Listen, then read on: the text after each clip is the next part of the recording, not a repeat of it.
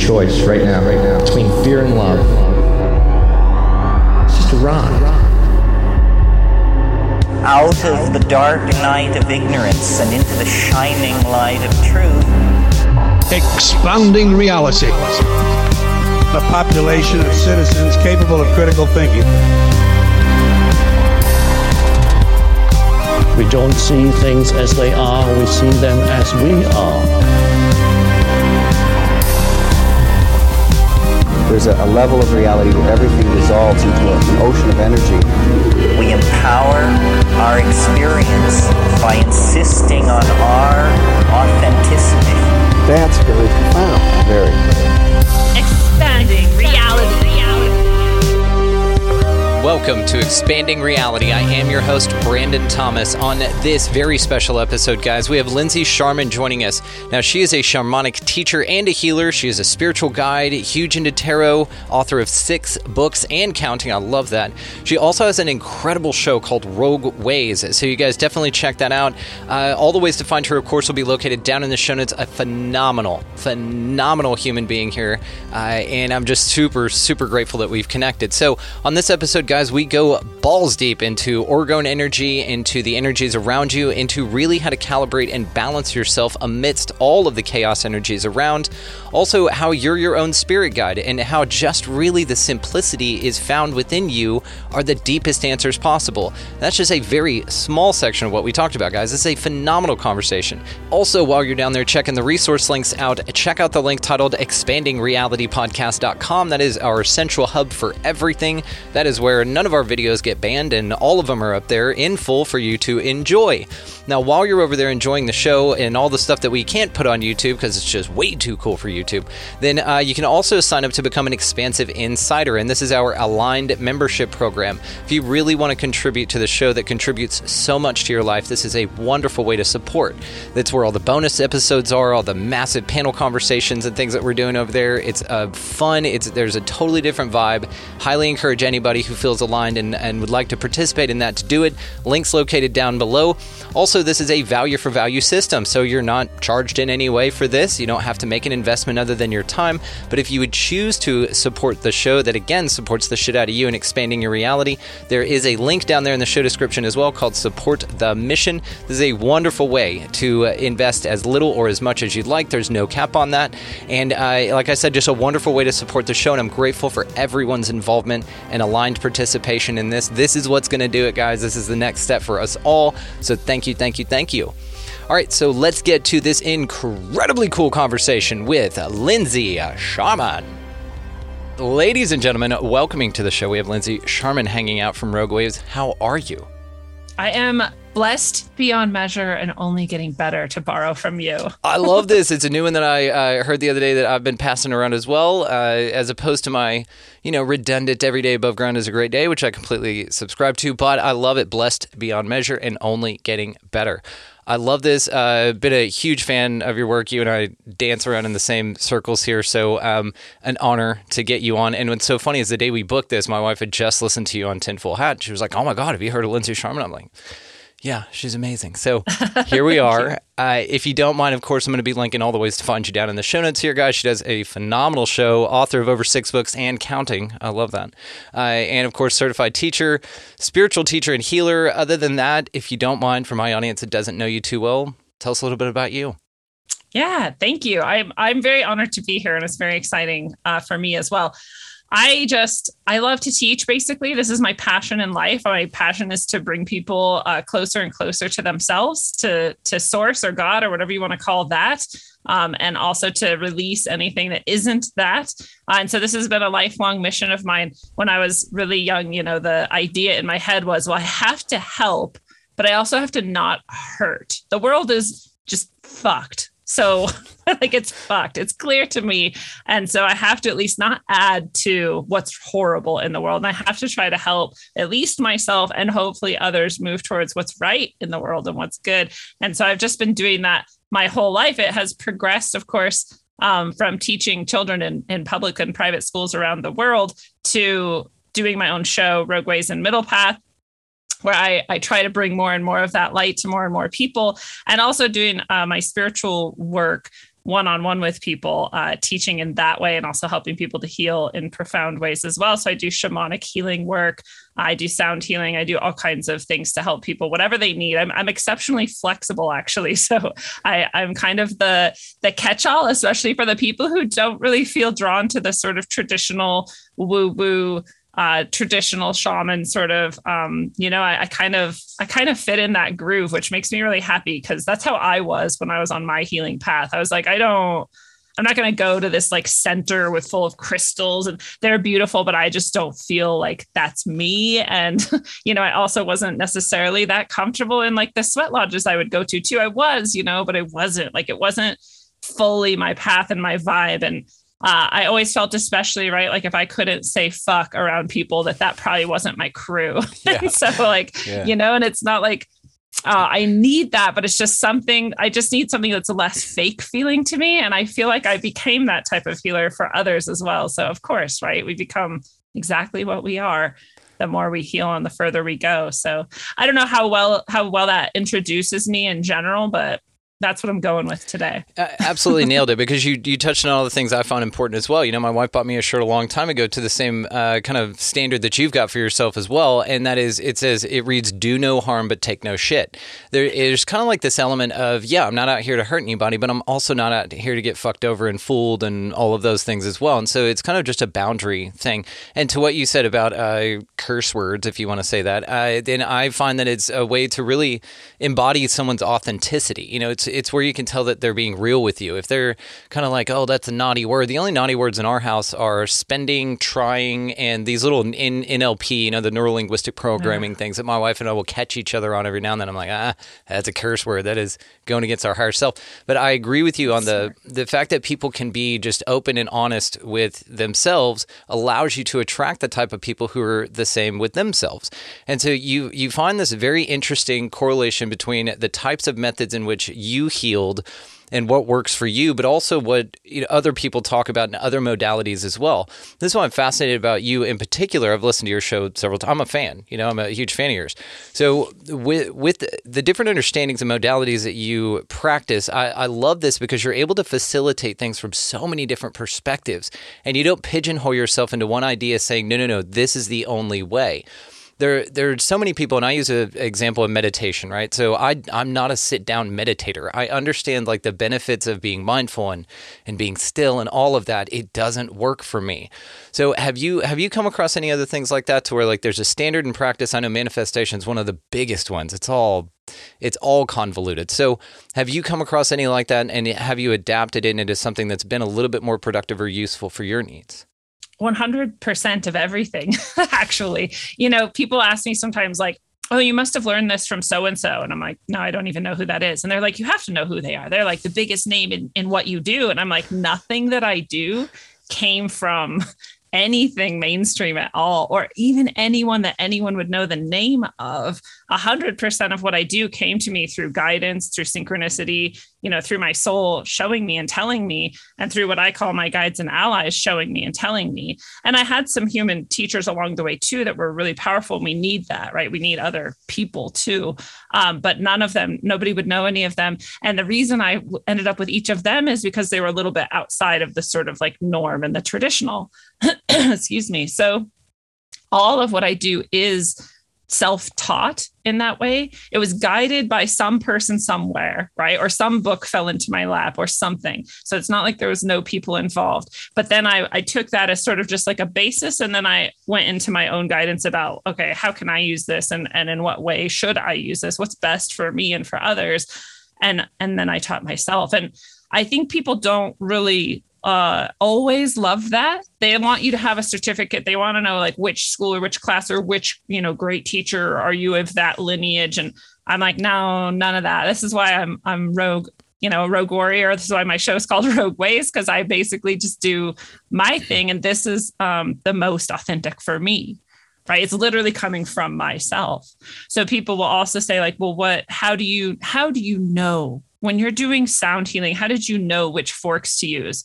I asked myself, I said, hey, higher self, hey self, hey guys, Ali, like which of these is good for healing people in the way that's going to be best for me?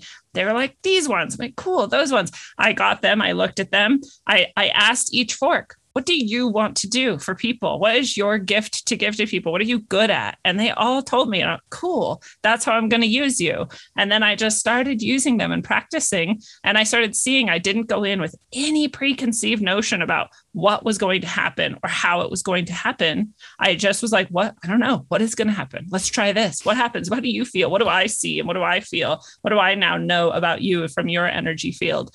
And then I put it all together and I've and this so the way I do it as far as I know no one else has ever done it that way. Right? And it's the same with tarot.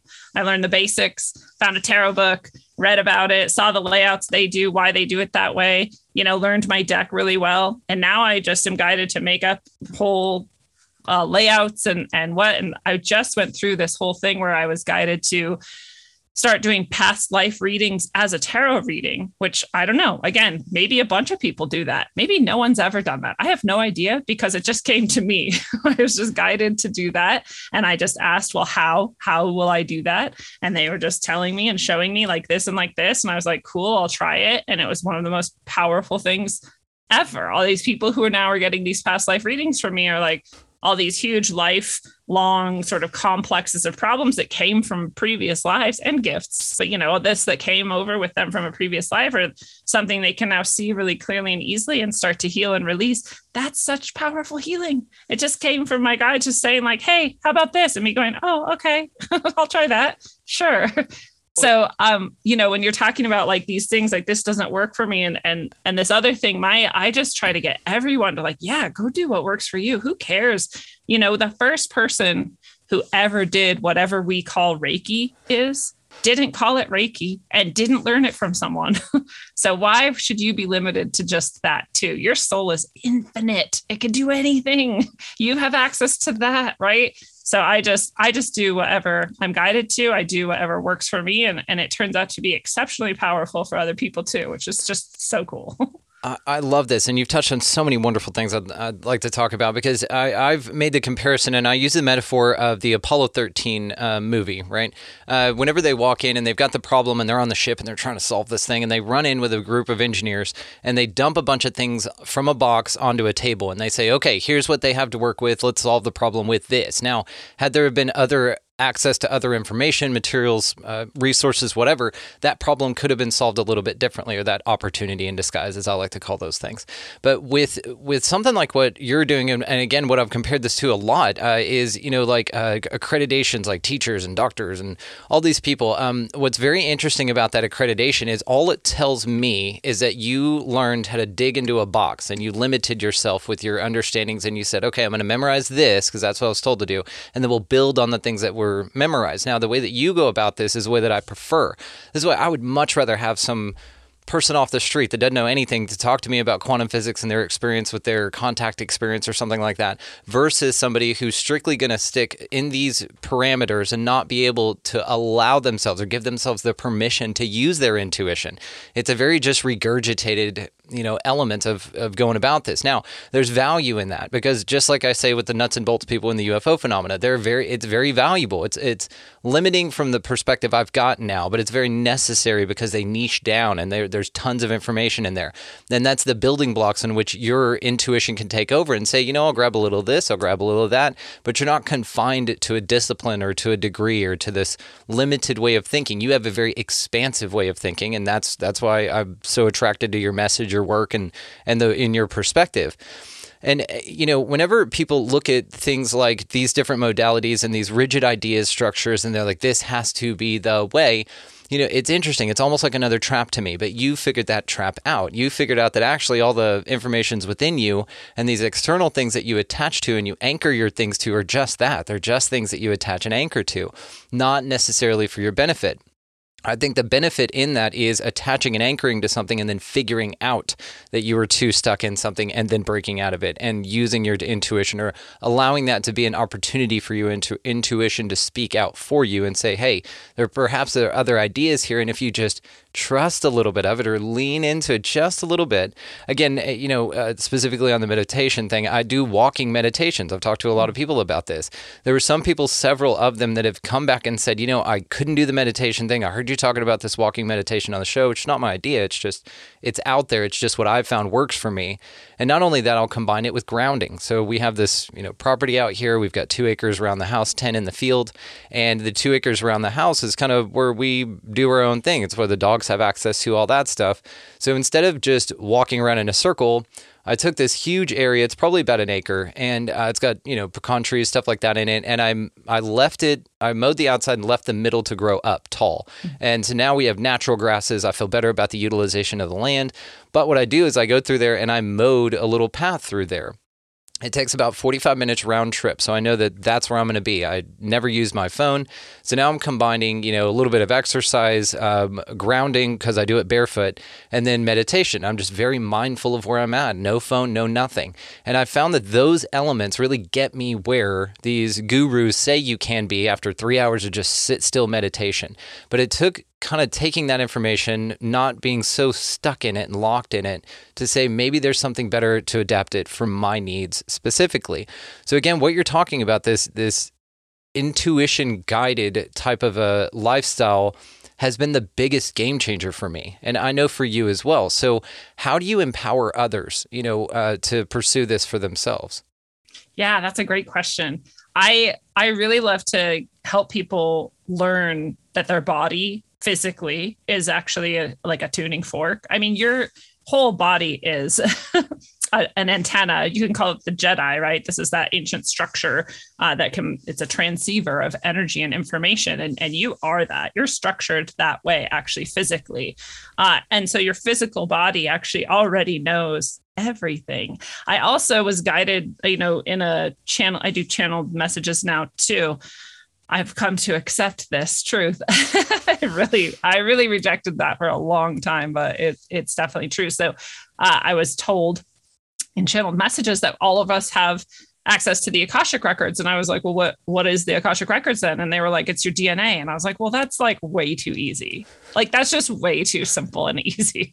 And they're like, yeah, it's that simple and easy. And I'm like, so anybody just can like go literally within. And they're like, yeah, that's like what we've been saying for thousands of years is go within. The answers are within. You are the, you know, channel, like all the stuff. And I'm like, damn, I just didn't realize it was like that simple and obvious. So I try to help people understand this. Like, you are this, you have that. There is no one who doesn't. and the only thing that stops you from accessing that or trusting that or being that is just that you didn't try, you didn't trust. Right. And you, and that's, that's huge. I get it. It's huge, actually, where our whole culture has been designed to control and suppress that by making you feel like you're worthless, by making you feel like you couldn't do it right unless someone told you how to do it and you and you stuck within the box of things on the table, right? And to make you believe that you're just you can't do it, that you're not special, that all these things have to be like you have to be the chosen one and you have to go to the top of the mountain with the guru and like no, you just have to just get in there, just be in there and see what comes forward. And you know, one of the ways that's really easy I would love to share it actually that anybody can do. Um, sh- should I should I describe it? Oh God, yeah, please. You're gonna tease this thing. I will be. That's all we're doing until you speak again. There's gonna be dead air until you yeah. talk about it. Yeah. so this is so it's so easy. Literally anyone can do it. You can practice it every day, all the time. And I just encourage people to do that. You know, as much as possible. For me, it works best if I'm like at the beginning, especially right. If I was outside with my make shoes off, maybe or sitting somewhere like on a tree. I don't know.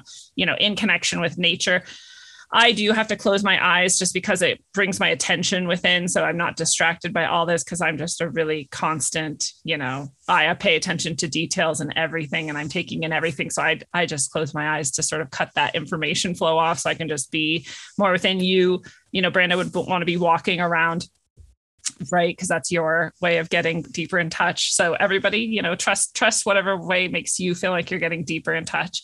But once you're in that place wherever it is for you and, and you're in touch you're just a little bit stiller you're a little bit more centered a little bit more present with yourself not distracted by other things you can practice this first what i like to do first is to say something that's good true and beautiful right you know for sure already that it's good true and beautiful so maybe it's as simple as like i love and then your partner's name or your mother's name or your child's name, right? Or your dog. You know that's true. You know it's good. You know it's beautiful, right? So you just say that, like, I love Johnny. And then feel, really feel in your physical body where you feel that, how you feel that. For the majority of people, it's it's pretty specific. I I kind of hate to share it because it might be different for everyone. So you know, keep your mind open, but at the same time, I want to help people confirm what they're feeling. So um, for most people, you feel that in the upper half of your body. You feel it mostly in your heart area. It's expansive, it's warm. I mean, and this is a literal physical feeling. You feel, I keep feeling it as we're talking about it, right? Same. Yeah. Yep. Yeah. And it's expand and it's glowing and it's whatever, right? Those, all those feelings. It can be tingly. It can have other things attached to it too, which is cool. Notice all of those, right? Now try the opposite. Say something you know for sure is bad, evil, dark, untrue, right? Divisive, deceitful. I hate Johnny. Ooh, already feel that. Yeah, Most low. people, yep, feel Oof. it down lower in the lower hmm. part of their abdomen. It feels constricting and it feels like tightening, right? It feels cold sometimes, all of those things. This is a really simple tool. And people say, well, I already knew those things were true, but you can use this for anything, right? You can say, mm, there's toilet paper at the supermarket right now. I literally feel that in my heart expanding. Yes, there is. right? There's an orangutan at the supermarket right now. I felt it lower. Like, no, there's not. so the and those are obvious ones too. You do kind of already know. They're pretty good guesses, but you can start to do it with things you you think you don't know the answer to. It's an outstanding right? example. Yeah. It's very, very easy and anyone can do it. And this, uh, when I was taught this, I was like, oh, I have the keys to the universe now. Yeah, and yeah. I do. And then I realized after I practiced this and practiced this and saw how easy it was and how I could ask about anything and I could know things and that I wasn't supposed to know and all of this, I realized I've always been doing this. you walked into some alley sometime and your lower part of your body constricted and said, Get the hell out of here. And you were like, Oh my God, I need to get the hell out of here. you knew, right? How did you know? Because your body knows everything. You're it's beyond your body, right? It's your soul, it's the energy that flows through you, it's that Jedi antenna that you are. But this is how you're shown it very obviously. And in a million other ways too. But this is just one that's super simple. Anyone can do. And, and really, like I said, you've always been doing it. Everyone has has. You know, what you touch on here is so important, and you know, it's it's something that we're raised with. I think you know, uh, we go through this part, and we could absolutely get on our theories of what we think is going on here. But one of one of the things that I've been thinking a lot lately, especially with the extreme options here, because I, that's what I feel they are only options. If you want to be happy, that's an option. If you want to be miserable, same thing, right? Like the Buddha says, suffering's a choice. You can go through something shitty and still, you know, find it valuable. My first um, LSD experience was horrible, absolutely horrible, crying, throwing up everywhere. But it was the most one of the most valuable things ever. That was part of my first spiritual awakening, or my second one. Being born is probably the first one. But what you touch on here is so important because in that indoctrination period in which we're learning our ego structures, religion, uh, authority, education, and the beautiful examples we have in the game that we play here with this since the Rockefeller age, and we all know what we're talking about, then it seems that, uh, you know, with those ego structures and everything like that, you then, you know, they kind of send adults off always kind of questioning things and always looking over their shoulder going can i walk in those woods right there? Or can i do this? Can i you know who's giving me authority to do this? And they don't really see at at certain points in their life they don't see how empowered they are. And like you said there there it's within you. It's all right there. It's this it, it, go within. It's right there. There's another thing that i think is why everything out there is so loud. It's meant to attempt to distract your attention so that you can actually find that the answers are within. And I, you know, have the saying I've been saying forever now: tend the garden that you've got, meaning your own constitution, your literal surroundings, your family, your home. You know, um, people like to point fingers at other people, but they got a closet that they haven't cleaned out in ten years. You know, it's like there there's so many things that with people themselves, they do have the own, their own authority, and no one has to tell them what to do this is part of what you and I are meant to do here. We give people back to themselves. We we can give people permission to give themselves permission. And it's something again that you're trained very heavily not to pursue. But the breakout of it and on the other side of it is where all the glory is. This is where all of the answers come in and it's so simple. This is why everything out there is very convoluted, very crazy, very chaotic, very interconnected and all of that stuff. But within you, it's very simple. You can do this on just like you said, a duality type of a of a calibration or a feeling. You could say, okay, what's true? Boom, truth has a frequency. And then, you know, down here, same thing. Shit things or things that don't serve your higher good or the path that you're on have a frequency and being able to get in contact with someone like you and to be empowered by the confidence you have in your own experience really empowers others. And this is something, again, that I find so amazing about you. So just thank you again for what you're doing, just personally, but also on behalf of the collective. Uh, so, what is something that you find just so asinine that people participate in that you have found a much simpler way that's made just such a tremendous difference in your life? Ooh, that's such a good question. I, the answer was coming to me before you even asked. And mm-hmm. I was mm-hmm. like, why am I thinking about this right now? Um, and it's actually really to do with that tending of your own garden and cleaning out your own closet, right? Uh, is that when you're doing that, I was thinking about how, you know, you're healing yourself and all these things, and things just start to change around you, right? And and you're like, well, why? Like, I didn't really, all I did was really acknowledge some old wound in myself or, or see this toxic behavior I have and, and set out to say, I'm not, I'm not doing that anymore. I'm doing this more you know holistic and healing thing instead you know and i i'm going to remember next time i'm in this situation not to react in this way right? I'm going to try this other method of reacting and and things just start to transform. Like suddenly there's not people around me who are so evil and toxic all the time right? And why though? Like i just felt like i went out and killed them all. Like where did they go? Um and and what happened was you just stopped participating in that vibration, right? You yeah. so therefore you stopped attracting it. So one of the most, I guess, like you said, asinine things that people are doing that that could just change everything is stop participating in that. Yes. There's yes. there's way more power than but we're trained to think we have to react and we have to respond and we have to do something about it and we have to especially when it's things like our jobs, for example. So when I was still teaching a few years ago, before I left teaching completely in, in public schools, um, I literally was being attacked by almost everyone I worked with that like all the time. People were trying to sabotage me. They were coming in and stealing things from my room that would make it look like I was like unorganized or didn't have a grip on what was going on. Um, I had someone come into my room, come lock the door, shut the door and lock it behind them a man walk all the way over to the corner where I was, corner me literally, and tell me that I should leave and never come back. Super threatening. And I'm like, this is like a lawsuit what? waiting to happen.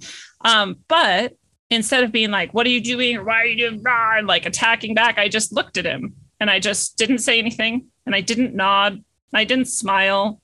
I didn't acknowledge anything he said.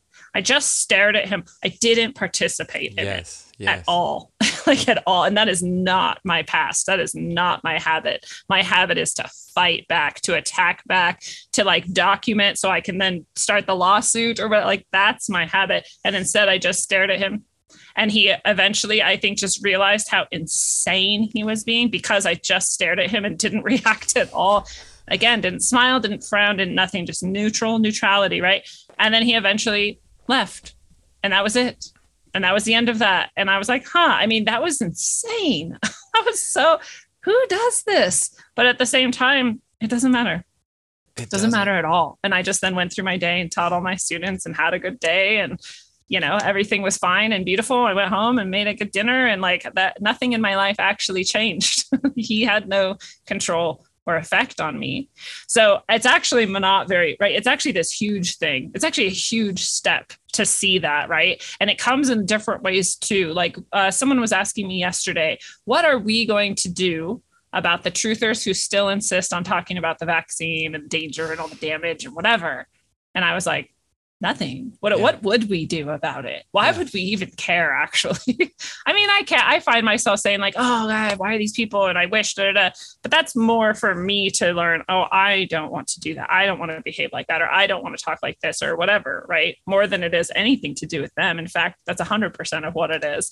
Uh, they're just a tool for me to have this reflection and, and see and choose that. But that's another example of the same thing is like why would we even participate right why would why wouldn't we just say well what about i do? I think it's more important to talk about the solutions the answers how we can empower ourselves what we can do how amazing life is. Like so that's what i'm going to do. That is actually what changes the world too.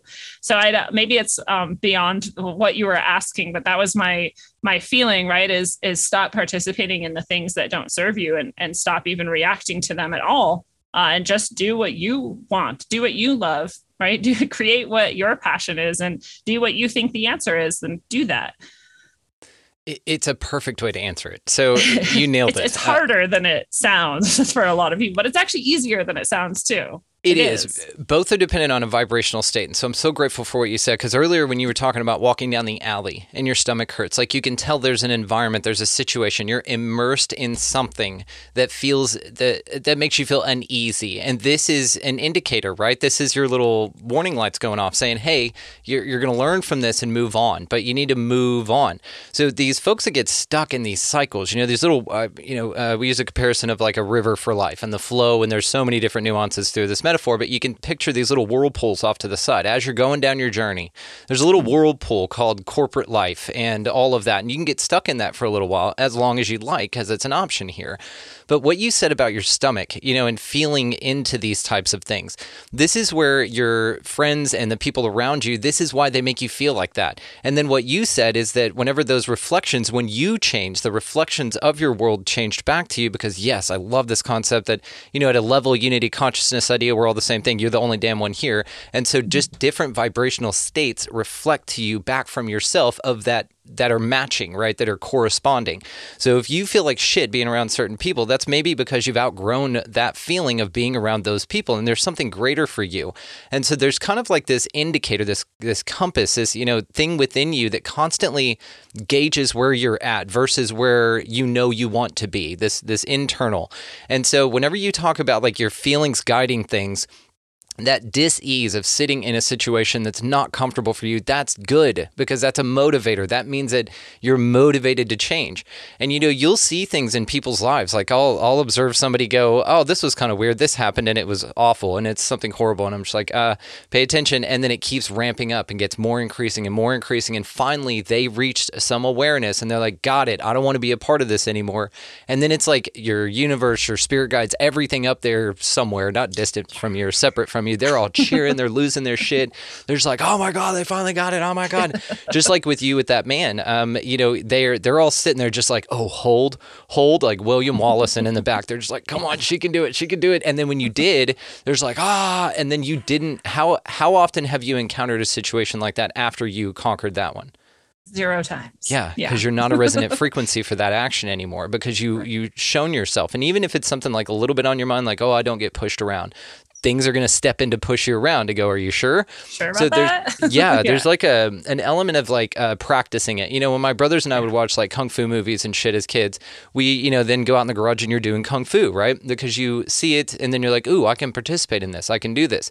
It's the same here. You're granted the opportunity to grow into the greatest grandest version of yourself constantly, fucking constantly. constantly. And that feeling is what guides you into that next level. I, I love what you said. I mean, really, it's it's deep and it is the the core understanding that once I finally realized it, I was like, got it.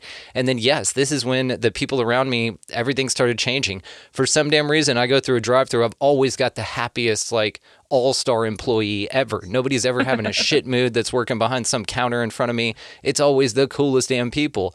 Or it's a simple, it's a slam dunk. You know, somebody's having a rough day and you can kind of see it on them. You just smile at them, ask them how their day's going. Boom, you've just illuminated another creature. You may have been the only person that, that asked that, but you can feel it, you can sense it. So again, what you said, there, there's so many underlining things on this. I, I absolutely love it. So, um, you know, how is, and I just, I just kind of am inspired to ask you this here, your relationship uh, with your significant other.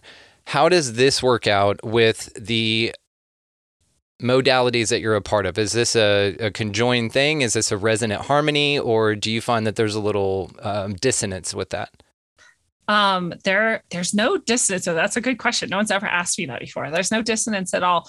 In fact, it's hard to describe exactly how like equal opposite our energy is and what we're doing is he definitely, I think, would not describe himself as this like any kind of a sort of healing spiritual side. I'm starting to work on him though. I'm like, do you see how psychic you just were? Like you've been psychic. Like here, there's another one. There's another one. There's another one. And he's like, man, am I psychic? I'm like, you're like one of the most psychic people I've ever met.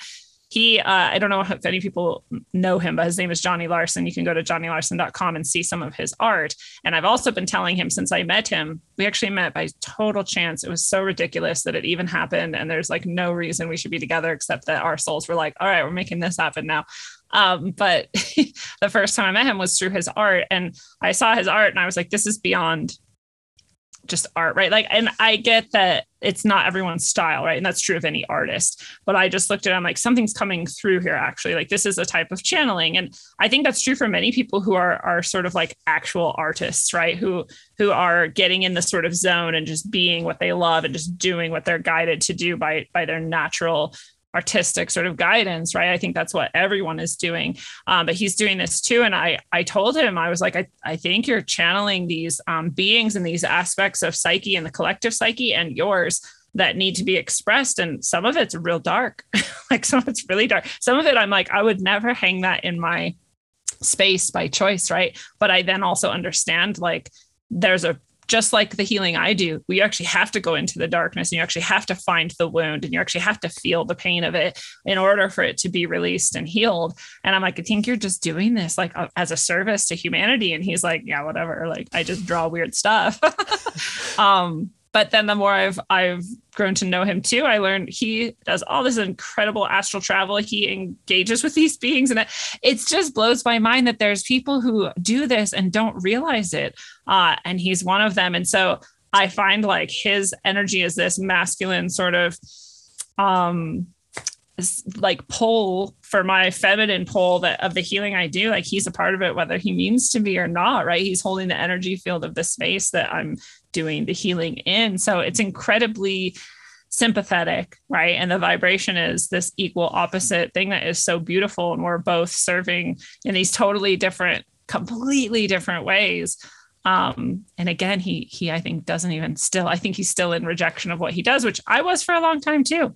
I was like, I'm not a shaman. I'm not like healing people. I'm just helping people. I just help them help themselves. I I don't channel things. I just like get downloads and inspire inspirations and I just write it or like I was also in rejection of it. And I think this is actually really interesting for anyone to reflect upon how much in denial they might be of their own gifts and abilities because again people will say like well i don't do that you do that or i don't know how or i can't do that you're special no i maybe um, i'm different in that i keep choosing over and over again to continue going down this path and maybe not everyone has done that yet or something right? But that's not there's there's no special tools i was gifted that no one else was.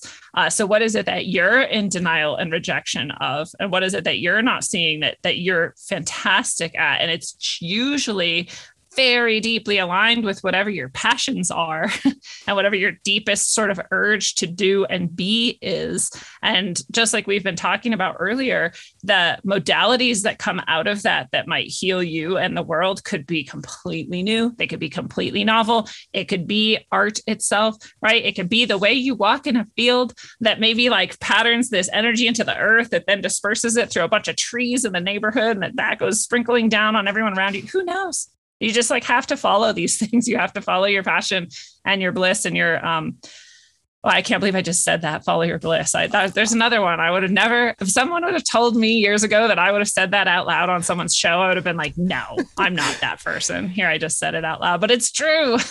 so I have to say it. Well, and now you need, you got to make a T-shirt of it and offer it for Right. merch. You know, uh, follow follow your bliss. Uh, I your love bliss. it. Yeah, with like seven S's, right? Yes. um, it's absolutely perfect. And and I love what you said as well because there is sort of like an intuitive feeling that these folks get. Uh, your significant other in in particular here, and it's just like innate. It's just uh, they're they're just compelled. They're just like, yeah, this is just what I do. And at its simplest form, they don't then therefore overanalyze it, right? And because sometimes you know folks can start looking deep into something and then kind of screw it up a little bit, right? If there if there's a clean open channel for that to be facilitated through, I say let it let it be open, but I love that you kind of point out a little bit here and there. Hey, the, you're actually a little bit psychic, and then there's a little confidence built there. And these are you know subconscious seeds that you plant that are again empowering because it's a good thing. It's not like um, I don't know something emasculating or something from his perspective. It's always very encouraging, which is wonderful. And then it, it only encourages this particular individual, whoever you're talking about, just happens to be your your boo at this time, uh, to follow their bliss, which I absolutely love. So then, um, let let's stick on this vein. Then, what do you think is one of the most impactful ways that people can follow their bliss? If they're just starting out saying, "I don't know what I'm good at. I don't know what I'm doing." What what's some advice? Because we all have this, and I agree with you. So, what's what's one that you would say? I genuinely don't even know if you have a choice. Like, Mm. there's uh, one of my favorite book is The Neverending Story. Anybody who knows me has heard me talk about it a billion times. There's everything you ever needed to know is in The Neverending Story.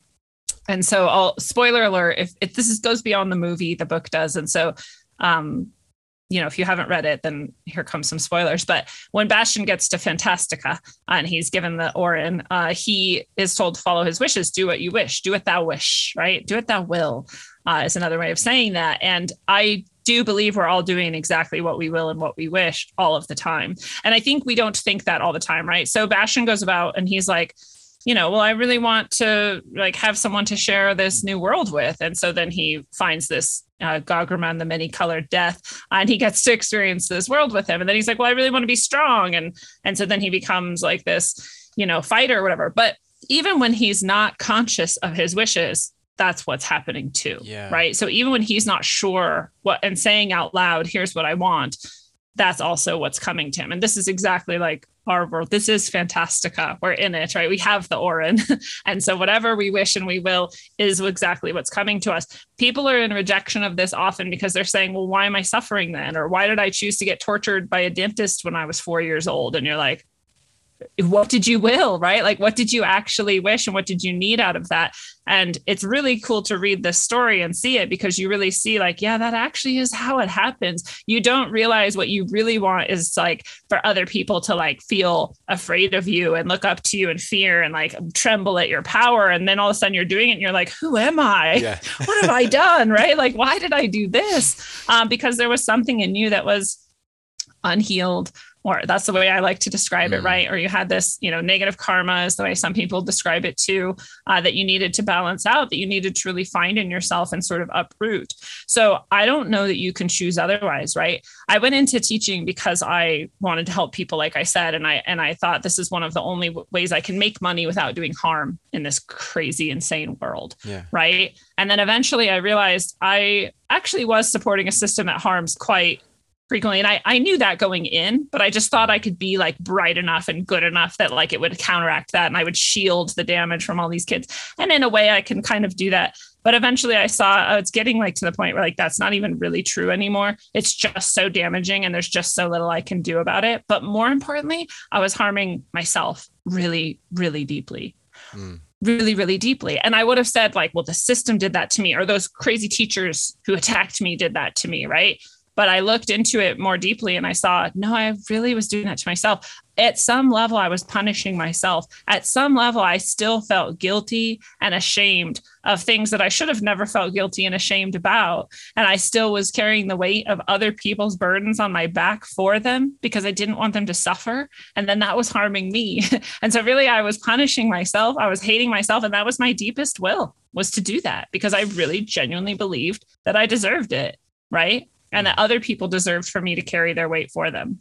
And that's not true. Neither, none of those things are true. So I had to, just like Bastian does in Fantastica, follow out the consequences of my will until I got to the point where that was truly no longer my will. It was no longer my will to harm myself. It was no longer my will to carry other people's burdens for them. It still was my will, and I think always will be, to help people, genuinely help them and not harm them. But now I understand I have to and can only do it. And it is my will to do it in a way that doesn't harm me and that empowers them to carry their own burden rather to release the burden they didn't maybe realize was so easy to release right and to heal themselves in that way and to then become healers of themselves forever after that point so that I don't have to always do it all myself that became my will then so I you know when you say like how can we help other people find that or do that I genuinely just think you just are already doing it and you just keep going. It is always going to help to reflect on it, to ask yourself truly, like, do I love this? Like, is this really what I want? Or why? Why am I doing this? Right why really like why did i choose this job? Is this the job that is best for me? Uh, is there something else that i would enjoy more? Do i need this much money? Do i need less money? Like all of this stuff. It's great to look into that and to see because that's that's where in the reflection is where you can start to determine if your will is changing if your passion is changing. And then the stuff that gets in the way that's the stuff where you really then turn your attention and say, okay, why? Why am I letting this get in the way? Right. So, one of the things which is probably pretty universal when I went to leave teaching, right, I saw um, this fear come up. Well, what about what about the house you own? How are you going to keep making payments on that? And I was like, fine, I won't own a house anymore. And so I sold my house. like, what about the car? Well, you're gonna, how are you gonna make payments on that? Fine, sell the car. I don't have a car anymore. I don't have payments. I bought a car I don't have to make payments on. So then now I just own a car. Okay, well, what about, you know, the your rest of your life? Like, how are you gonna make money? I don't care. I can always go back. I can always find another teaching job somewhere, right? That's always possible. But I'm just gonna go see what else could be. I don't even care. I'll work at Starbucks. I always say, like, it doesn't matter to me. Money, survival, like, that's just going to happen. That's a given. I know that I can make that happen. I'm not worried about that. But I'm just going to trust and see. So when these things come up and they say, oh, that might be your passion and your will, but what about this? You just have to look really deeply and honestly at each of them and see. And and if you decide no, actually, I do. I'm going to keep my house or I'm going to keep my marriage or I'm going to keep my car or I'm going to hold on to that. Well, that's your will then. And that's what you're choosing. And that's okay. And if you find, like I did five years later, that you're still actually miserable because you've still been staying in this system and you know for me crushing my own soul in order to sort of try to help other people's souls then maybe finally you'll realize okay no actually the house isn't worth it. Like the car isn't worth it. This is I, what i really truly deeply will my deepest passion is not to have a house and it's not to have a car. It's to be really deeply well in myself, healthy and well in myself, and to continue helping other people also be healthy and well in themselves. And that literally, I think that trust in that, but choice, right? And that stepping into that choice, the universe just unfolds. I mean, the way that things then cascaded into what I'm doing now is nearly indescribable. And, and it's true. So again, I, I didn't ever think I'd be the person who's like, follow your bliss and the universe will just create the future for you. It's it's a little messier than that, perhaps, yeah. but it actually is what happened you know but i had to keep choosing it. So we all have these fears. We all have these old wounds. We have shame or guilt or you know uh, trust issues or what all kinds of things. And those are the things that are going to come up every time we're choosing anything right? And like you said they're going to throw up these little things like okay are you sure? What about this? Right? And then you get this opportunity to say like no i'm not going to live from guilt anymore right? Or no i'm not going to live in fear anymore. I'm going to just move forward in this. I trust myself. Um, and then all that stuff starts to heal and it starts to crumble and it'll come up again a few times right like sometimes it just like repeats a little like are you sure you still sure you still sure and you got to keep going a bit right um one of the challenges that came up for me was after I'd left, I sold the house, I sold the car, I jumped in this van I had bought, already paid off. I can do anything now. I put a bed in it. I can live anywhere now. I started driving around the continent. I had this amazing journey. I ended up with Johnny, which was awesome um, of course it had to be that way. But i got i got and so then i decided to sort of okay i'll stop traveling. I'll stay with johnny for a little while and make sure this is really what it feels like it is. And it was. And so i moved here where i'm at now. And then I sort of settled and I, I'm doing the show and I'm doing tarot readings and I'm doing more healings and stuff for people. And it's just like not that much money. It's so little money, in fact, that I'm starting to be like, this is one of my things. I grew up very poor. So I'm like, you don't go back to poverty. like, that's scary. I have a fear about it. I have a complex about it. Right. We were homeless sometimes. We didn't have food sometimes. So I start getting like, I need to buy all this food and like, ah, right. I started doing that sort of. And I was like, I don't know. I don't know. I don't know if it's going to be okay. Maybe I should just get a teaching job. So I went looking for teaching jobs. I found one paid more than I've ever made before. Mm. And it was at a prison, which I know sounds like awful for some people, but for me, I'm like, those are my people, those those kids who are in this system like that deeply. Like that's what I really would love to save the most, right? Because yeah. I was one of them at one point. I get it. And so it had all of these like shiny baubles, right? Here's the temptation. It doesn't seem like temptation to a lot of people. They're like, what a prison job was your temptation? Yeah, that was like the temptation of not my deepest will, right? But the thing that was masquerading as my deepest will, but with all of the wounds still on it, right? All the shame and guilt. You have to help them. Who's going to help them if you don't? Right? All this stuff on the fear of not having enough money. So I applied to it and they wrote back and they were like oh my god like they're so excited because again i've got like the best degrees and the best certifications and i'm like the, uh, literally a master teacher you know and that that's not who usually applies to that type of job. So they were like oh we're so excited like come in for this interview. And i'm telling johnny this and thank god thank god i had this equal opposite part of my soul now because he was like what are you doing? like you just burned your life down to get away from that. And now you're going to go back. And I'm like, yeah, but look at the money. Look at the money. Like, look at those kids, those poor kids. And I had to like really stop and see myself through his eyes and go, wow, that's how powerful this is, right? This regression into your wounds, into what's safe, what you knew all along, what you've been doing all along. And I and I stopped and I never wrote them back and I never did the interview and I didn't take the job. And thank God. Oh my God. Like, thank God. I wouldn't have done all these things. I grew so much after that in my own healing of others you know the amount that we can offer to others to empower themselves to heal themselves is equal to what we've already given ourselves first. So having conquered that huge demon right i was then able to sort of really step up in my own healing game and more people then come for it because they on the soul level they can feel and see like oh there's what i need. I need that right? And it wouldn't have signaled to them in that way if i hadn't had just conquered that in myself. I don't even remember what your question was but there we are. oh my god, I you're just. Uh, I mean, I was already a huge fan, and now you're just easily one of my favorite people ever. You and I have so much in common. It is insane the way that you are articulating, um, actually, let me do this in the opposite order because it leads me to another question. When, whenever you were talking about uh, the the entire ama- your amazing story about the job and the teaching and everything, and br- literally removing yourself from it, even though it was a nice, steady, stable, comfortable, like you know, you know, your bills are going to be paid kind of a thing, which is very enticing here. Uh, and you know, I, I think it's kind of all the part of the game here. But what what you were able to do was to shut all of the nonsense down, and you really just said, okay, I've got these two feelings, and here it feels like this, and here it feels like this. And they're based on the decisions that you make at the current state that you're in.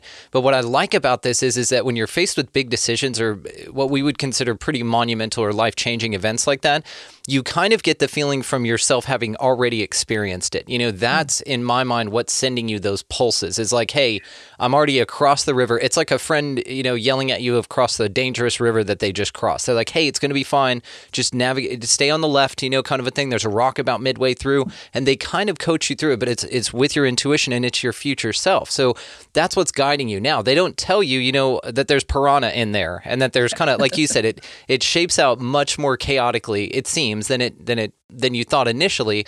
But my God, on the other side of that, because even tending the chaos as kind of entertaining the chaos in between all of that is part of this experience, right? It's part of going through the shit with those knots in your stomach, but still having it. If you had to like gauge it and weight it, you know, it's like this much more heart. It's this much more go for it through the fear. But man, you are so relatable to such a wide variety of people after that. I did the same thing with my job. I left a very well, you know, hundred thousand dollar a year job, uh, car, insurance, all of that good shit, and um, just said, okay, I'm doing the podcaster thing now, and just quit and quit it all with one podcast subscriber, by the way.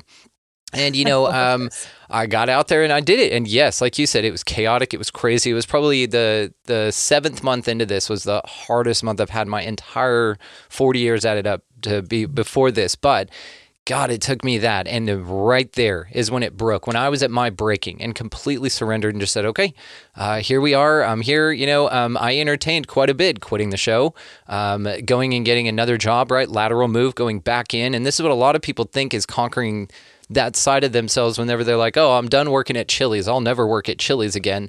And then they go work at like Del Taco or something. It's yeah. like, it's not really the leap of faith we're talking about here. It's a safe lateral move. It's just, you put on a different paper hat, right?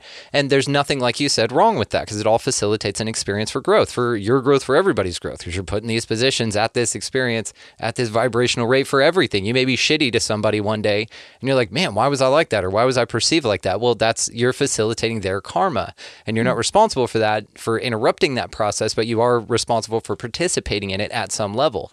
Now, what's nice, and I know you're definitely at this as well, is you and I are done pretty much manifesting lessons, right? I, I had this really hard point to where it was just lesson after lesson after lesson after tear down after tower moment to, you know, uh, relate to your tarot there.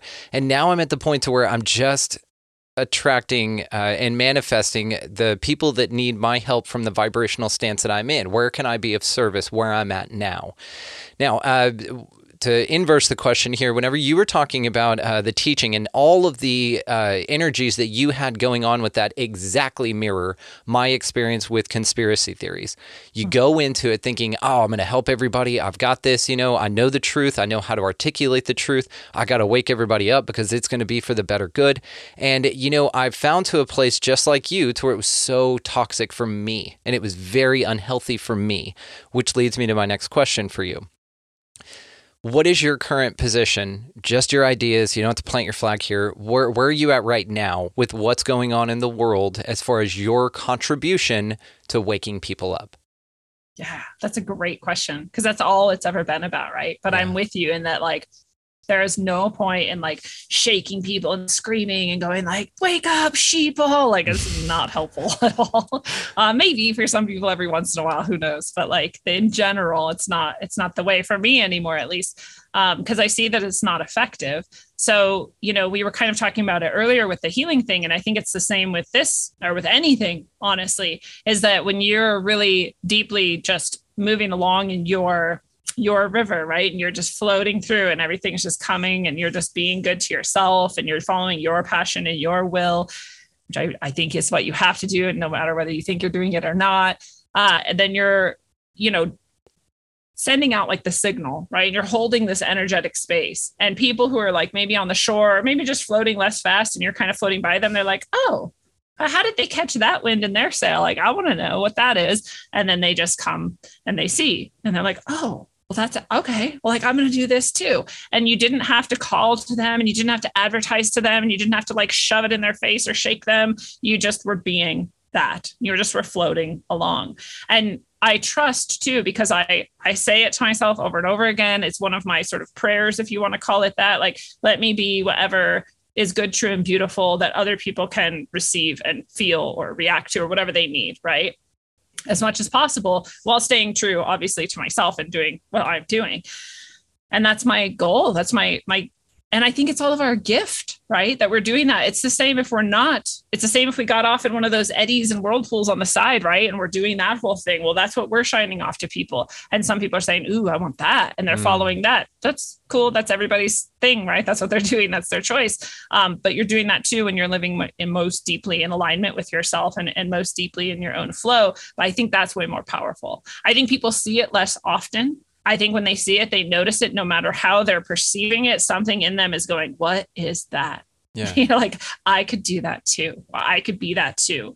Right. And you're inspiring them. One of the things that stops people from all of this, right? Again, is those wounds, that doubt. The doubt is such a killer. Mm-hmm. um, and fear and these ego and these attachments, all of those things are what stop us from feeling that body energy more clearly. They're, they stop us from sort of receiving the intuition. We're always receiving, actually. We're just not always with it. We're not always jiving with it. We're not always accepting it as the truth. Those are all the things that are, are stopping everyone from being in their own flow and more fully and more deeply and releasing their own wounds more fully and more deeply. So when we're doing that, we're sending that out to everyone else too. We're reminding them you can do this too. You can also heal. You can also release that attachment. You can also release that fear. You can also step into trust and faith and whatever you want to call it. You can do it too. And, and we're inspiring people to do that. I think that's the best. I think it's the most effective way. I don't think it can be stopped. You know, when we talk about like, oh, I'm being censored and I'm being whatever, and it's like, yeah, I mean, what we can't control that, right? I can't control Facebook doesn't ever show anyone my post. So I can't rely on Facebook to be my, you know, voice of my advertising or whatever. And and some other platforms seem to do it less. So I try to put more energy there. But in general, I just trust the right people will hear it and feel it. The right people will be inspired by it and go do it themselves. So some a bunch of people in a region I could never reach are going to receive that same energy right? Because all that really matters is that that energy comes through in some way for people. We're all spiritual beings. We're all going to reflect on it, whether we know it or not, consciously or not. And that's all that matters. We just keep that coming in. Outstanding. So again, I have no idea what the question was wherever I went with it, but well, it's a vibe, and and this is just such a flow right here, and I absolutely love this. So um, we, you and I, have very similar ways in which we approach this. But what I love is to ask somebody like yourself for my audience here. You know, everybody again has their own different ways of approaching things. So if you don't mind, to say to somebody, uh, here's a simple mindfulness thing that you can do, maybe takes five to 15 minutes a day, just something on a consistent basis that if you can consistently participate in it, it will absolutely change your life in a, in a very short amount of time. What Do you have anything like that that you do? Is it affirmations or journaling or anything like that? Yeah, I yeah, I have so many that I do all day long. I, I try to describe to people now. I'm like, it's hard to describe, but it's almost all moments of every day that I'm like actively engaged in some sort of like spiritual practice. Yeah, it's, it's like whenever I, I walk through whenever I walk through doors, they're all thresholds are always portals for me. I'm mm. always leveling up through a doorway of any kind. If I walk through a bathroom door, uh, several doors in a row, I'm leveling up three times, and it's a mindfulness thing that I walk myself through literally. So yeah, I hear you. So they're cool. like embodied yeah. in your day to day. Yeah, that's a really good way of doing it. This is why I invite people to make like you know the sort of altar space like i have here and, and, have in various ways around the house because when you see the things that have been synchronous for you or the guides that have been powerful for you or the messages right that they like put it on a shirt follow your bliss or whatever and put that somewhere like when you see it but you have to actually make the intention and the choice because you can also see it and not see it, right? Like, yeah. oh yeah, that thing, and just walk by. Um, which is one of the dangers of any sort of practice too, is that it starts to become mindless and you just do it as this routine and you're not actually engaged in it. Um, but the more you can have these reminders around and make the choice to when you see them, be reminded and just stop and be like, oh yeah, that. Right. You feel it again. I feel it in my heart. I, oh, okay, I'm here. Yeah. right. That sort of reminder. I am wearing like a ring. I have a ring that has the um, Hung symbol, which is your heart chakra in the Sanskrit. Uh, and I, ha- I, have that so that when I look at it, I remember uh, heart center, breathe yeah. into that. Yeah, that feels good, right? Um, I also have the mantras, right? So throughout the day, especially if I notice that my brain is, uh, this is very interesting, and we are all probably doing it unless we're aware of it, but your brain will get on repeat with something, right? Yes. It's often a song, but sometimes it's not a song. Sometimes it's like a phrase or like a or like an event or like something you're just like running over and over again like why did that woman look at me that way? Or something it's just whatever whatever the loop is. Whenever i notice a loop is happening in my brain i start doing a chant. Um, one of many i have so many right? So some little uh, and it could be an affirmation instead right? Like just a oh i'm i'm good true and beautiful but i find sound helps me a lot. So i i like to say out loud some sort of a chant or a mantra. Um, but one of the things too that I want to say is I will stop, especially I notice more and more if I have tension in my body or tension in my mind or tension in my emotional, right? My heart. And I'll, oh, why am I doing this? Okay, I don't need to do this. So I'm just going to release this. And I just go through my chakras from root to crown and I just grab all that energy. I just I just say to people, just know you're doing it. If you can visualize it, visualize it. If not, just know it or feel it. It doesn't matter. It's your intention, right? So I'm just grabbing the energy from my crown, my third eye, my throat, my heart, all the way down to the root and send it into the earth. Thank you, earth, for always being the infinite sink that you can take anything and return it to where it belongs. And then I, from the earth, take the love and the energy, the highest energy that the earth has to offer. I bring it up through all of those and really feel that grounding. Thank you, earth. Thank you, thank you, thank you. And then I reach up to heaven and I pull down and I just bring the blessings from heaven into my crown all the way down to my root. And I just take a minute to sit in that blessing. That one I actually do between each session I do I did this huge event the other weekend where I was doing like multiple readings all day long from multiple people, and there's so much energy around. I did that probably like 60 times that day yeah. just to be really centered for a moment. Yeah, and bring that energy through, right? Um, so as many of those things as you can, I think is good because a lot of people are like, well, I won't remember. To, you know, it's like some people are so far from any spiritual practice or any spiritual routine or any sort of presence that they're like, how would I even remember? And I'm like, okay, in that case, set an alarm on your phone. Mm. I don't know anyone who doesn't have a phone at this point, unfortunately. Set an alarm on your phone, set it for multiple times in the day. And every time the alarm goes off, stop and do any of those types of things and just sit in it for one minute at least, right? That even will just increase your presence. You'll start to notice more things about how you think, what you think about your emotional body, we think we're already really aware of these things and even people who are really aware can be even more aware. And then you find even deeper levels of like whoa what was that? Like what was that jealousy or what was that attachment or what was that negative energy like let's take care of it now before it turns into some you know something bigger down the road so there's all these different ways and i think it doesn't matter so much what it is right we get attached sometimes to like well this tradition is the best tradition and this teacher says this and like that's the right way they're all the right way. All of them are the right way if they're the right way for you. And if they he- truly help you stop, get centered, reflect, be more aware, be more conscious, be more intentional, any of those things, they're all good.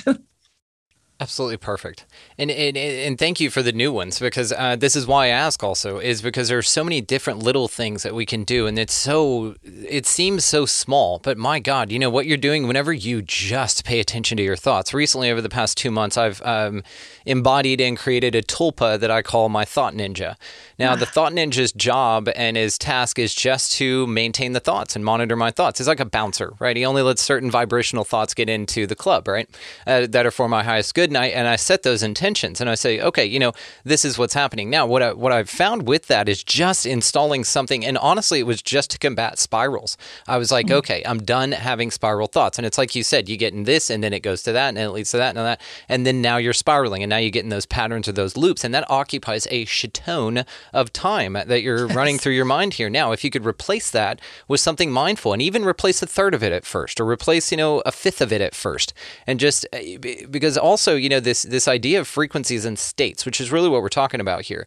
Uh, spiral for me mentally really carried a certain vibration for it and it only got more root chakra, more root chakra and it was horrible and I hated it. This is why I was like, okay, well, if I can't do this what's what's a way that i can step outside of myself and kind of be mindful about it to kind of police it for myself? Like constantly you know there are blind spots that we have in our subconscious. There are just things that you've picked up along the way just gunk that gets stuck to you. And so what i manifest quite often or am just mindful of is just clearing things that are my blind spots that aren't in my highest good there will be things that just kind of bubble up. And I'm like, there you are. It, it's a way of illuminating things without being so specific that I'm attached to this specific thing whenever there are 12 things sitting there. But I feel like the way that I articulated it energetically was to point out that one, and all the other 12 are the really issues. And they're just sitting there because I wasn't. I wouldn't correct, right? But if you generalize it, you'll find that all 13 of them bitches, the 12 plus one, your baker's dozen of nonsense pops up and you're like, what the fuck? And uh, but with my thought ninja, I'm able to just go, okay, I no longer want to think that way. And an awesome visual representation of a katana comes out. There's usually acrobatics involved. It's a very nice spectacle. So it sticks Very with cool. me. Yeah. Another one would be um, a gratitude bracelet or a ring or something like this, because it's exactly to what you were saying. What this does, and what we're both articulating here, is taking yourself out of that vibrational state into a new one that's more conducive and, and more to your highest good. And so what I found with this is gratitude is one of the highest frequencies. And so gratitude and shame and guilt and fear and all of those, they don't they don't they're not bedfellows. So that you can't experience both at the same time. Like be grateful for some horrible atrocity, right? It's it's one of these things to where if you can just shift it, right? Uh, there are little things like this. Like my wife gave me this piece of amethyst. It's with me every single time I speak with someone because it's my gratitude rock. I just thank thank everyone. This is my reminder that if I ever do start to spiral, boom, I've got it. Another little bracelet or something like this, like your ring that you were talking about. Uh, just a little reminder that every time you glance at it or a gratitude rock in your pocket, when you touch it, think of something you're grateful for, and then that's a spiral. So if you are going to spiral, let's spiral in the vibe direction. You know, yes. Now you um, make jewelry as well, right? So do you have anything like this to where like ones for gratitude, ones for you know things like that? I always tell people so I make orgone and jewelry, and they come with their own sort of what they're good at, what they want to mm. do. Sort of like I was talking about when I asked the tuning forks, like, what do you want to do? right. And I asked them, like, what do you want to do? What do you want to be? And and I'm guided at which materials I put in and which materials I use. And so it's all being channeled through. And at the end, I'm like, wow, look at you. Like this is what you wanted to be and do. And and here's what you're good at. So if you go to my site, you can sort of read like what what that orgone and what that piece of jewelry would be good at. But I always tell people that it also comes with this blessing infused, and that activates when you decide this is mine, that we belong together, and we're going to do this together. And you give it that intention. It can encompass whatever your intention is. It's a powerful piece of energy, right? With this blessing and this orgone energy and all of these things that came together to create it. So it might be really good at protection. It might be really good at um, you know, increasing uh, loving connection with others, or all sorts of different things. You know, some of them monetary wellness as well, or or whatever, right? But if you have this intention, like I also, I also want this to, you know, bring blessings to my my dog who's needs healing right now, or something. Good, tell it that, and then give it that job, and then there it is. Now it's going to send energy that way. Like this is part of what it's facilitating for you. And when it's done doing that, give it a new job. Okay, now I would love. Thank you so much. Thank you for helping helping me do this. And now I would love for you to help me be more aware of, you know, this specific thought pattern I'm having and and help me to overcome it and transform it into gratitude or, you know, wellness of some other kind great, then it's going to do that, right? You get to choose actually for any of them. So I think it's easier when what the, the, piece you find has the vibrations already in it of the types of things you're most likely going to use it for, but it's never going to stop you from using it in a different way. Orgone is infinite, eternal, and you know directed by our intention and and love. So you you can do with it what you will so I also do custom ones, and people can ask for certain specific energies to all be put together in this in this one piece, and then I can do that with them as well. Um, but yeah, that's a great question.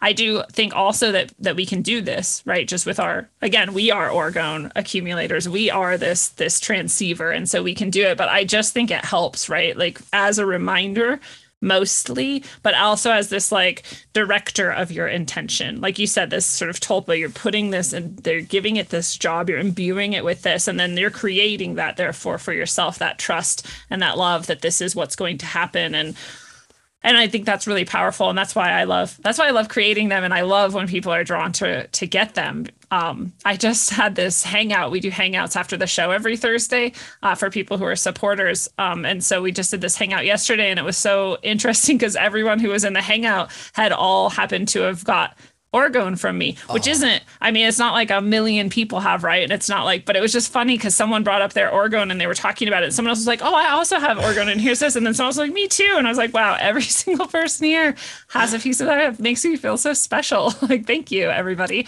Um, but it was a really beautiful, beautiful moment. And I love also to teach people just about orgone because I thought everybody knew. I actually went to this spiritual fair uh, with my orgone, thinking, well, I'm going to be one of like 12 booths selling orgone. And it's not going to be that special, but I do think my orgone is very special. Actually, it's unlike any orgone I've ever seen anywhere else. Again, like we were talking about, because I was just like, you tell me, guys, like, how do I do orgone the best, and what is the way, what is the best for other people, and how should I put this together? And my guides were like, like this, and I did, and people were like, that's not orgone. And i'm like. Pfft yeah right. Whatever. Like yes it is. Um so it is very different you know but i got there and i was like the only booth with orgone and i was like what's happening? Like i thought everybody knew orgone and made orgone and orgone was just everywhere because that's how it was in my life. People would just throw orgone and crystals at me my whole life and i'm like cool okay i'm like surrounded by orgone and crystals. So i just thought everybody was saturated with it. No so many people have no idea what I'm even talking about. they don't know what orgone is. I was so blown away by this. Um, so yeah, I'm really happy that I make orgone now because I thought I was just one more person in a vast sea of orgone makers, which is true in a way, but in another way, it's not actually all that much. It's pretty weird. It's not. I love it. I we have uh, several as well. Just mine's off camera here. I can't reach it. But um, if you don't mind, just because I don't like to assume, uh, yeah. just for any audience members out there that would like some more clarification on it, or even a new interpretation, as the first orgone expert that I've ever had on the show, do you mind uh, just giving us your thoughts and perspectives yeah. on it? Just educate us a little bit. Absolutely. Well, orgone uh, comes from the the word comes from Wilhelm Reich, who is this much maligned scientific uh, explorer who um, learned of it and and called it orgone because he uh, based that off of the orgasm actually so orgasm and orgone are very closely connected and this is part of why people rejected him as a scientist is you're not supposed to talk about sex or orgasm especially orgasm right like that's not allowed to be talked about in, yeah, in but, polite company but freud's cool you can talk about banging your yeah. mom and everything but yeah not no orgasms right right yeah. Uh, so people just rejected him. He actually was thrown in prison eventually. He had a, it was it was rough, but um, he did all of this experimentation with what he called orgone accumulators.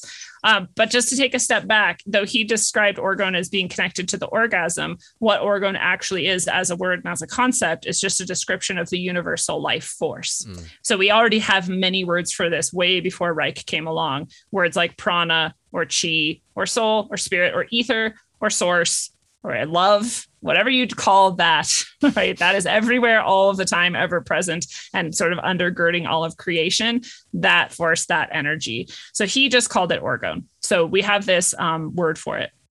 One of many words. We could just as easy call it anything else. But what he really did was he described orgone accumulation.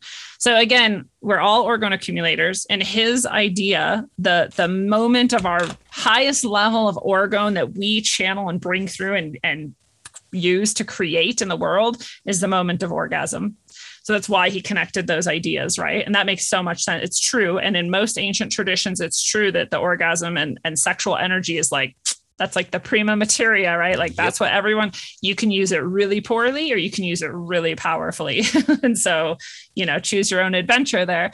So he's calling this orgone. He's connecting it to the orgasm. He's just rediscovering these ancient truths that were already known again throughout the world and he's packaging them a little bit differently but the difference is he describes these devices that can accumulate them outside of you and that you can then use them to sort of direct this intention and, energy in certain ways so he starts using this to heal people he has these good results with that which is one of the reasons why he started to get targeted and attacked i'm sure mm-hmm. rockefeller medicine didn't like that i'm sure but then he also finds that you can affect the weather with this.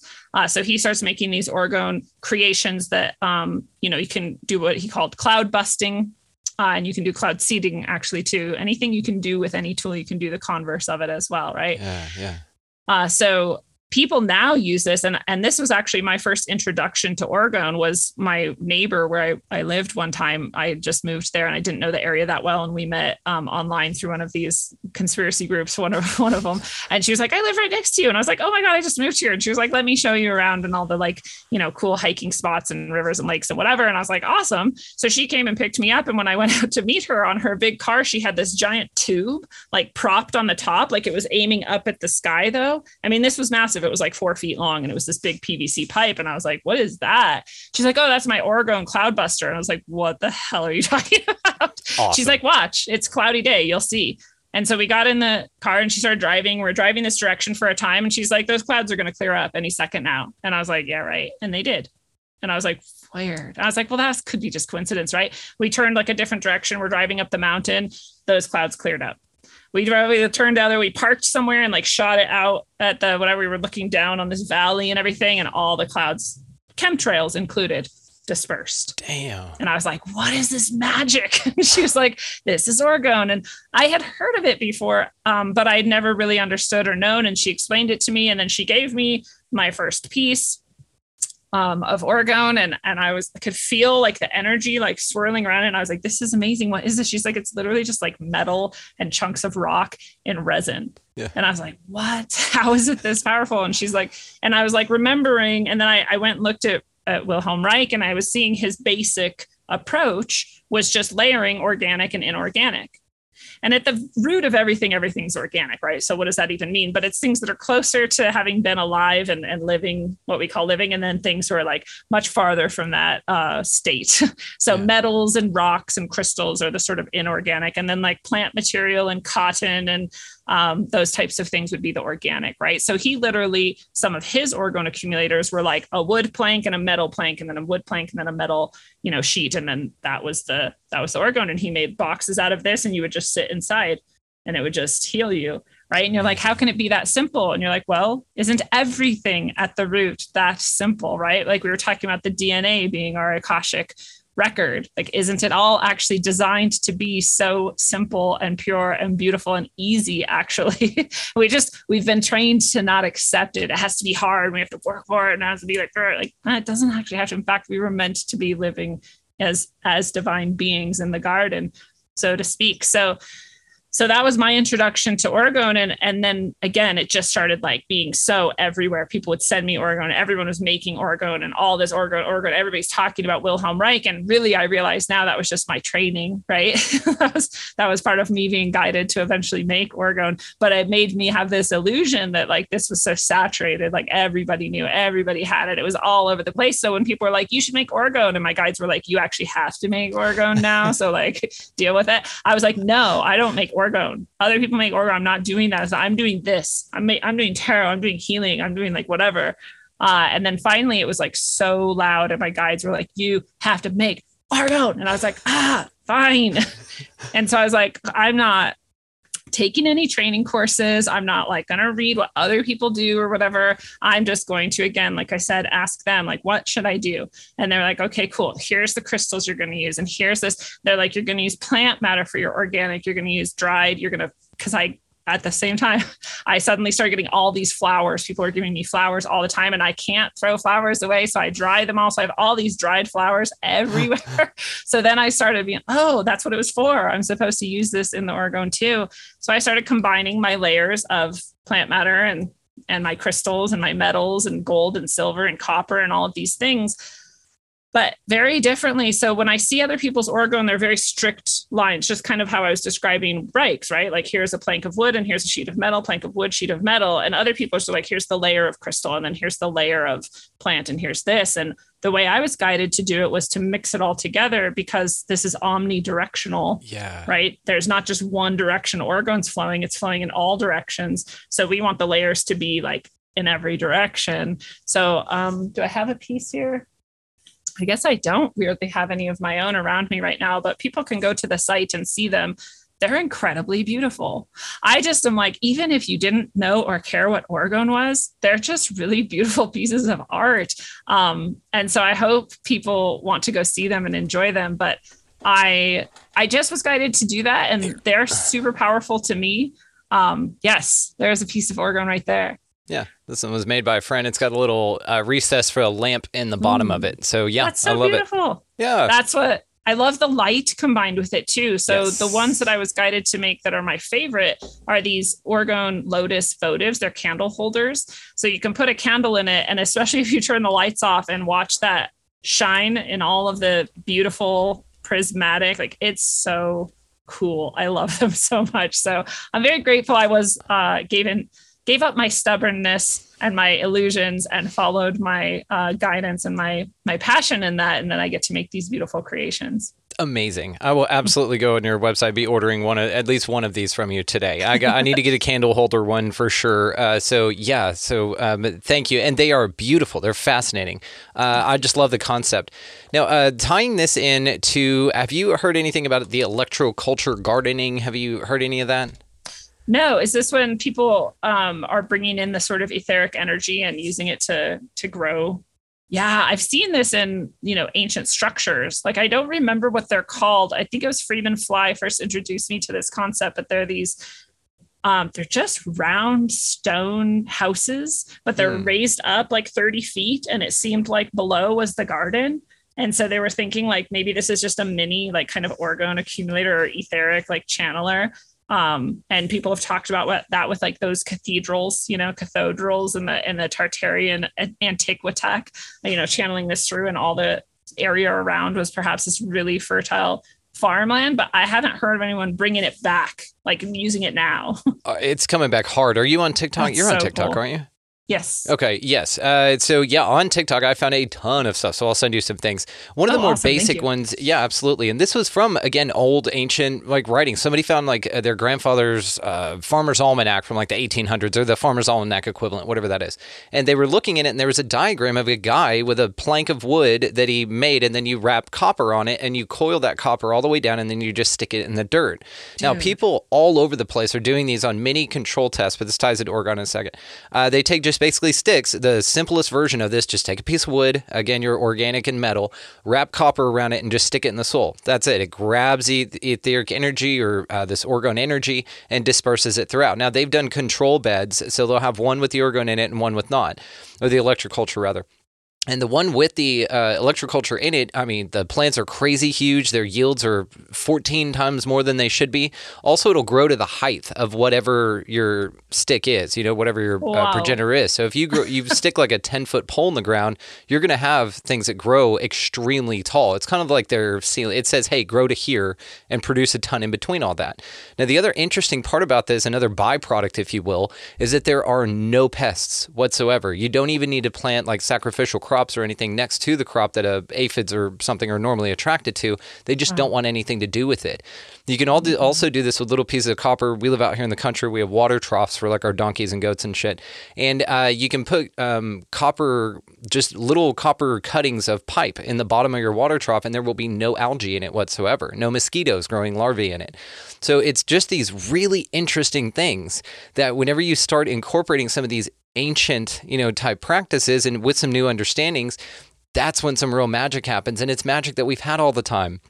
Back to what you were saying about the simplicity of it. I- have the feeling here again that all the things out there are so damn loud and so distracting and so confusing and convoluted and spend a lot of your energy to just get to the bottom of or just to formulate uh, uh, a dissertation point where you're just like, oh, okay, here's how I feel about it. But it's hours and hours and hours of research on one level, but energy you've invested into this system that, again, uh, just requires energy. One of my favorite quotes by Gordon White, and I say it all the damn time because I want everybody to think about this, is your reaction to the crisis is part of the crisis. And so if you are constantly in fear about something or you're constantly got something on your mind or even investing a ton of energy into just finding out if it's bullshit or not, you're still contributing energy into that. And so it's distracting you away from the simple answers that can be found if you just quiet the mind enough to listen to them.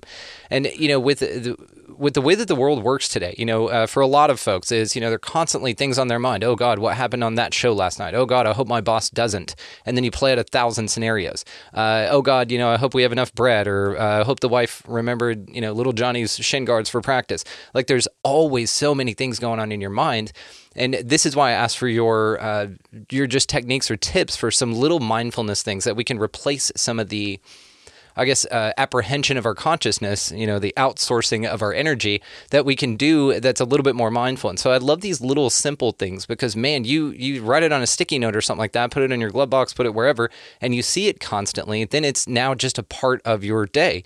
You can put, um, and I know you know this, just mainly just for people listening, you can put little sticky notes all around your computer that say different things uh, good affirmations, uh, goals that you've got, things to come to me easily and effortlessly, you know, just whatever you want. And those will seep into you subconsciously, just like all the nonsense you're surrounded with. Even if you're not paying attention to that TV show, for some reason you hear it, you feel it, and you remember it. But it's where your attention is focused. And so if you can just replace a little bit of that chatter with not only quiet and stillness, but something that's a little bit more mindful because that's your stair step into this ultimate balance and truth with yourself, which I think is just so goddamn cool. So uh, I wanted to ask though, um, having to do now with the electroculture, I, um, I'm going to send you some things so that you can check into it, but maybe like an orgonite type, an orgone um, type pyramid structure for the garden or for something like that, where you're infusing copper and wood maybe, and then making these a little bit more aesthetically pleasing, I guess, because you know just a stick with some copper around it's pretty cool. But man, you can make some woo woo stuff. You could put like a again a little light in it or something like that, and really, you know, whimsy it up. Oh, it makes me feel like um, wizard staffs had way more purpose than we probably think, right? They were probably like, here's the copper, here's the gold, here's the silver, here's the stones with a certain cut. Um, you know, I love rough stones, but I always think about there's this sacred geometry in the in the cuts and the facets too that like channels a certain type of energy in a certain way. I'm sure. So Oh, this yeah. level of technology. I mean, we think about the cymatic windows in those Tartarian, you know, cathedrals, uh, and they clearly are channeling a specific type of energy that corresponds to a specific tone in the you know audible range as well and all of these things combined together to create this there's there's a purpose for all of this and this is the type of stuff i feel like we lost or was taken from us but that isn't gone you know and there's a reason why um when people are channeling things they they tend to reflect the same messages because these are sort of universal truths actually and you know when people are spending a lot of time freaking out and looking at the way the world seems to be going and all this stuff that's you know oh it's so scary and nuclear war or whatever. And i'm just like who cares? Actually like it doesn't matter. Am i if there were a war I don't even know if there is one. If there is a war, and if there are nukes, I don't even know that they exist. And if there are nukes, and if they happen to drop one on me, am I gonna be able to stop it? Like, no. So who cares? Yeah. Right. If I, if they drop it near me and it has fallout and it affects me, was I going to be able to? No. So who cares?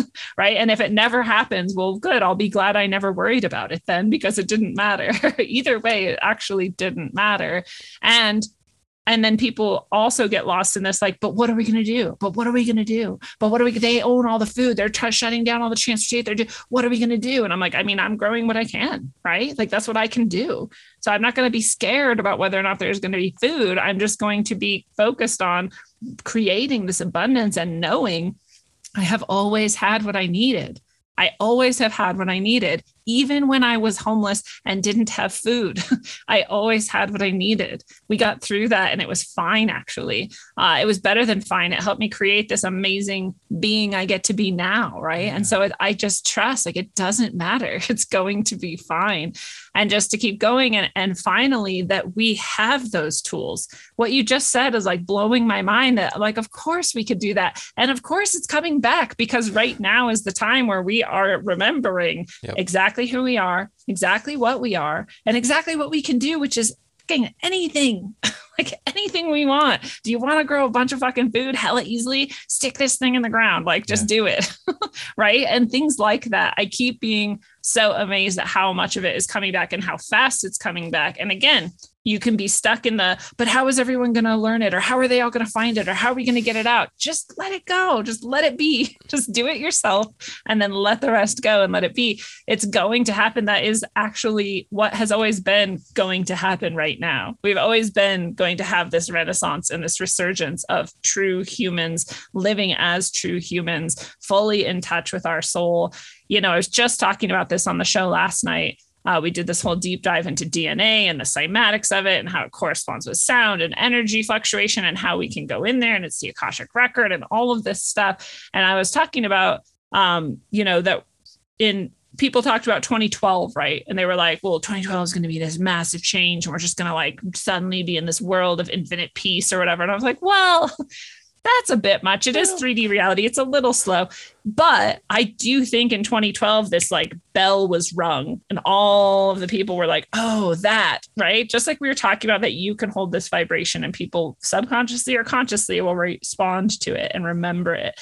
And I feel like this giant bell was rung. This energy came through and a bunch of people came back online like fully. And we're still kind of weeding out like, what are we getting rid of? You know what are we really like clearing the channel and getting even more online? That's still happening. And there's a lot of people who are still in rejection of it too and are like no no didn't hear it. I didn't hear it. I'm not going to hear it. Right? Like that's happening too. But it's all transforming. And i and i feel and i said this last night and i say this a lot i feel genuinely that the the chaos that's seeming to go on and this sort of death these are the death throes of that which is resisting this giant bell that's been rung. And they can't actually. Like the vibration is here now. Like it's it's just that is just true. And so we're going to keep seeing these resurgences. We're going to keep seeing this simple solutions that create profound uh, examples, and they're not going to require super intensive amounts of energy and super intensive amounts of production and you know these giant windmills that have to be replaced every five seconds. They're going to be like yeah you can go grab a stick and you can get some copper and you can just stick this in the ground or it's going to be stuff like that uh, more and more and i just i just know that i just know that that's what's happening.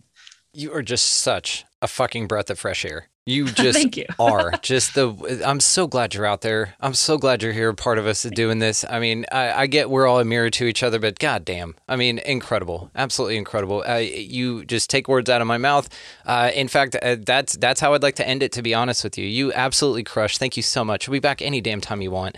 I'll of course be linking all of the ways to find you down in the show notes. But if you don't mind, I'll give you the last word here. Um, thank you again from the bottom of my heart for this. But please tell the folks where they can find you and just maybe some parting words of wisdom for us. Oh, thank you so much, Brandon. It's been really, really nice to be here and, and be able to get this deep. You know, I feel like the host is, um, again, like you said, that reflection. And so I only get to share this much, this deeply because you're open to it and you understand it and you vibrate it back. So thank you for being that as well. Uh, I really would love for people to go to rogueways.org. There's so much there. I do the orgone, I have the crystal jewelry, I do tarot readings, I do healings with people, I do sound healings with people, I do just one-on-one, you know, talk sessions. We can uh, talk things through, whatever your experiences are that you want to get to the bottom of. I do guided um, sessions in which the messages from your allies and your guides come through and, and help to heal you as well. It's, it's really a healing session as well. It always is, but um, you get some of those messages directly from them channeled through. I do channeled writings. You can find them on Substack and on rogue.locals.com, which is my little community over there on locals. Um, I'm on TikTok, Twitter, Instagram, Facebook, all those places for people. All those are linked to from the site at rogueways.org. I'm sure there's more that I'm forgetting too. I would also love for people if they want to come listen or watch the show. Uh, it's anywhere podcasts are. It's also on Rokfin as video. Uh, it's on YouTube most of the time as video. Although I have, like you, have to often not put it there. so not there's a lot that's not on YouTube, but there is still a lot that is there.